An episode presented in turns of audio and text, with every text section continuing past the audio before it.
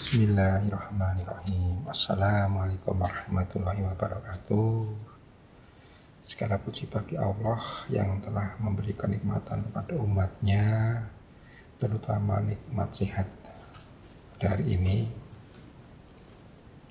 Anak-anak mengawali pertemuan pertama hari ini Pak Agus akan menyampaikan dulu informasi tentang apa cakupan materi ekonomi kelas 11 di semester genap ini.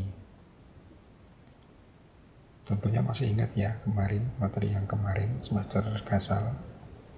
Nah menginjak materi yang kedua ini yang semester genap ini apa yang kita pelajari yaitu materi tentang anggaran pendapatan belanja negara anggaran pendapatan belanja daerah yang kedua, pajak.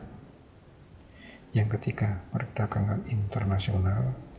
Yang keempat, kerjasama ekonomi internasional. Demikianlah materi untuk semester genap ini. Langsung kita menginjak materi yang pertama yaitu membahas tentang anggaran, pendapatan, dan belanja negara. Kita mulai dengan materi yang pertama yaitu anggaran pendapatan dan belanja negara yang disingkat dengan APBN. Apa itu anggaran? Anggaran adalah sebagai suatu perencanaan dalam perusahaan atau organisasi yang disusun secara terpadu dan dijelaskan dalam satuan unit moneter pada satu periode atau jangka waktu yang telah ditentukan. Anggaran diartikan kebutuhan keuangan bagi perusahaan atau organisasi untuk membiayai suatu kegiatan. Nah, dari definisi tentang anggaran, intinya anggaran itu adalah suatu perencanaan. Jadi anggaran itu dibuat dalam rangka merencanakan sesuatu kemudian anggaran itu menyangkut unit moneter atau keuangan dan anggaran itu digunakan dalam rangka untuk membiayai suatu kegiatan. Lanjut kebutuhan anggaran sebuah negara disusun dalam suatu anggaran pendapatan dan belanja negara. Jadi maksudnya Anggaran berhubungan dengan suatu kegiatan. Anggaran berhubungan dengan uang. Anggaran berhubungan dengan membiayai kegiatan perusahaan tersebut. Nah, dalam suatu negara, maka anggaran itu disebut dengan anggaran pendapatan dan belanja negara. Lanjut, APBN adalah rencana keuangan tahunan pemerintah negara yang disetujui oleh Dewan Perwakilan Rakyat APBN merupakan salah satu perwujudan pasal 23 Undang-Undang Dasar 45 dan diatur dalam Undang-Undang Nomor 20 Tahun 2019. Jadi pengertian APBN secara luas sebagai suatu daftar yang memuat atau merinci segala pendapatan dan pengeluaran suatu negara dalam satu periode. Lanjut, sekarang yang kedua, fungsi dan tujuan APBN. Apa itu fungsi APBN? Apa itu tujuan APBN? Fungsi berkaitan dengan gunanya. Jadi APBN itu dibuat untuk apa? Kemudian tujuan ber, ber, ber, berkaitan dengan tujuan jangka panjang dalam dalam, dalam arti untuk apa sebenarnya apa yang dibuat ke depannya. Nah yang pertama tujuan fungsi APBN dulu. Yang pertama fungsi APBN, fungsi APBN adalah fungsi alokasi. Yang kedua fungsi distribusi. Yang ketiga fungsi stabilisasi. Yang keempat fungsi otoritas. Yang kelima fungsi perencanaan. Yang keenam fungsi regulasi. Kita mulai yang pertama. Fungsi APBN sebagai fungsi alokasi. Apa itu maksudnya? Maksudnya adalah APBN sebagai salah satu fungsi untuk membagi anggaran dalam melakukan pengalokasian pembangunan dan pemerataan. Dalam fungsi ini, anggaran harus terarah dalam rangka untuk mengatasi pengangguran, sumber daya, dan menambah daya guna perekonomian. Yang kedua, fungsi distribusi. Fungsi distribusi sesuai dengan namanya, fungsi ini bertujuan untuk menyalurkan dana kepada masyarakat berdasarkan alokasi yang sudah ditetapkan.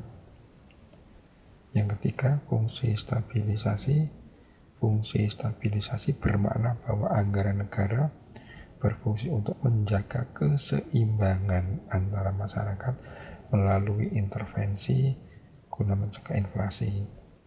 Fungsi otoritas Fungsi otoritas mengandung artian bahwa anggaran negara adalah tonggak atau pokok pelaksanaan pendapatan dan belanja dalam setiap tahunnya. Fungsi perencanaan Perencanaan APBN berfungsi untuk mengalokasikan sumber daya sesuai dengan apa yang sudah direncanakan setiap tahunnya. Fungsi regulasi Fungsi regulasi APBN digunakan untuk mendorong kebutuhan ekonomi suatu negara dan bertujuan jangka panjang untuk meningkatkan kemakmuran rakyat. Demikian penjelasan tentang fungsi APBN. Kemudian kaitan dengan tujuan APBN. Tujuan berkaitan dengan apa yang diinginkan ke depannya. APBN bertujuan yang pertama sebagai pedoman penerimaan dan pengeluaran negara dalam melaksanakan tugas kenegaraan. Yang kedua, APBN meningkatkan transparansi dan pertanggungjawaban pemerintah kepada DPR dan masyarakat. Yang ketiga, meningkatkan koordinasi antar bagian dalam lingkungan pemerintah. Yang keempat, membantu pemerintah mencapai tujuan fiskal. Yang kelima, memungkinkan pemerintah memenuhi prioritas belanja. Demikian adalah kaitan dengan tujuan APBN. Jadi ke depannya APBN untuk apa? Materi yang terakhir yaitu kaitannya dengan mekanisme penyusunan APBN. Bagaimana APBN itu disusun? Silakan dilihat di bagian di buku paket yang sudah ada. Jadi APBN itu bagaimana cara menyusunnya? Mekanismenya dimulai dari yang pertama yaitu pemerintah menyusun rencana APBN dalam bentuk nota keuangan melalui rapat dengan departemen atau lembaga teknis. Yang kedua, pengajuan RAPBN oleh pemerintah kepada DPR. Yang ketiga, pembahasan RAPBN oleh DPR dalam masa sidang.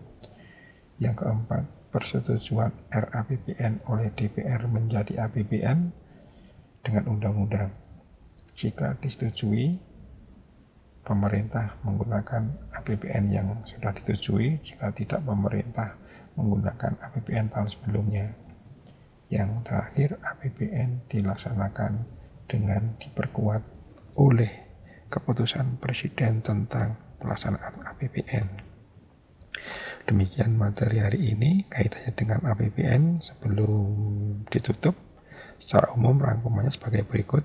Yang pertama, APBN adalah suatu daftar yang memerinci secara sistematis tentang sumber-sumber penerimaan dan belanja negara yang berlaku pada satu periode. Yang kedua, fungsi APBN terdiri atas fungsi alokasi, fungsi distribusi, fungsi stabilisasi, fungsi otoritas, fungsi perencanaan, dan fungsi regulasi. Yang ketiga, tujuan APBN adalah untuk pedoman dalam penerimaan dan belanja negara dalam rangka mewujudkan dan meningkatkan kemakmuran masyarakat. Yang terakhir, mekanisme penyusunan APBN diawali dengan menyusun rencana APBN oleh pemerintah, diajukan dan dibahas oleh DPR, ditetapkan dengan undang-undang dan pelaksanaannya dikuatkan dengan keputusan Presiden. Demikian materi hari ini. Terima kasih atas perhatiannya. Assalamualaikum warahmatullahi wabarakatuh.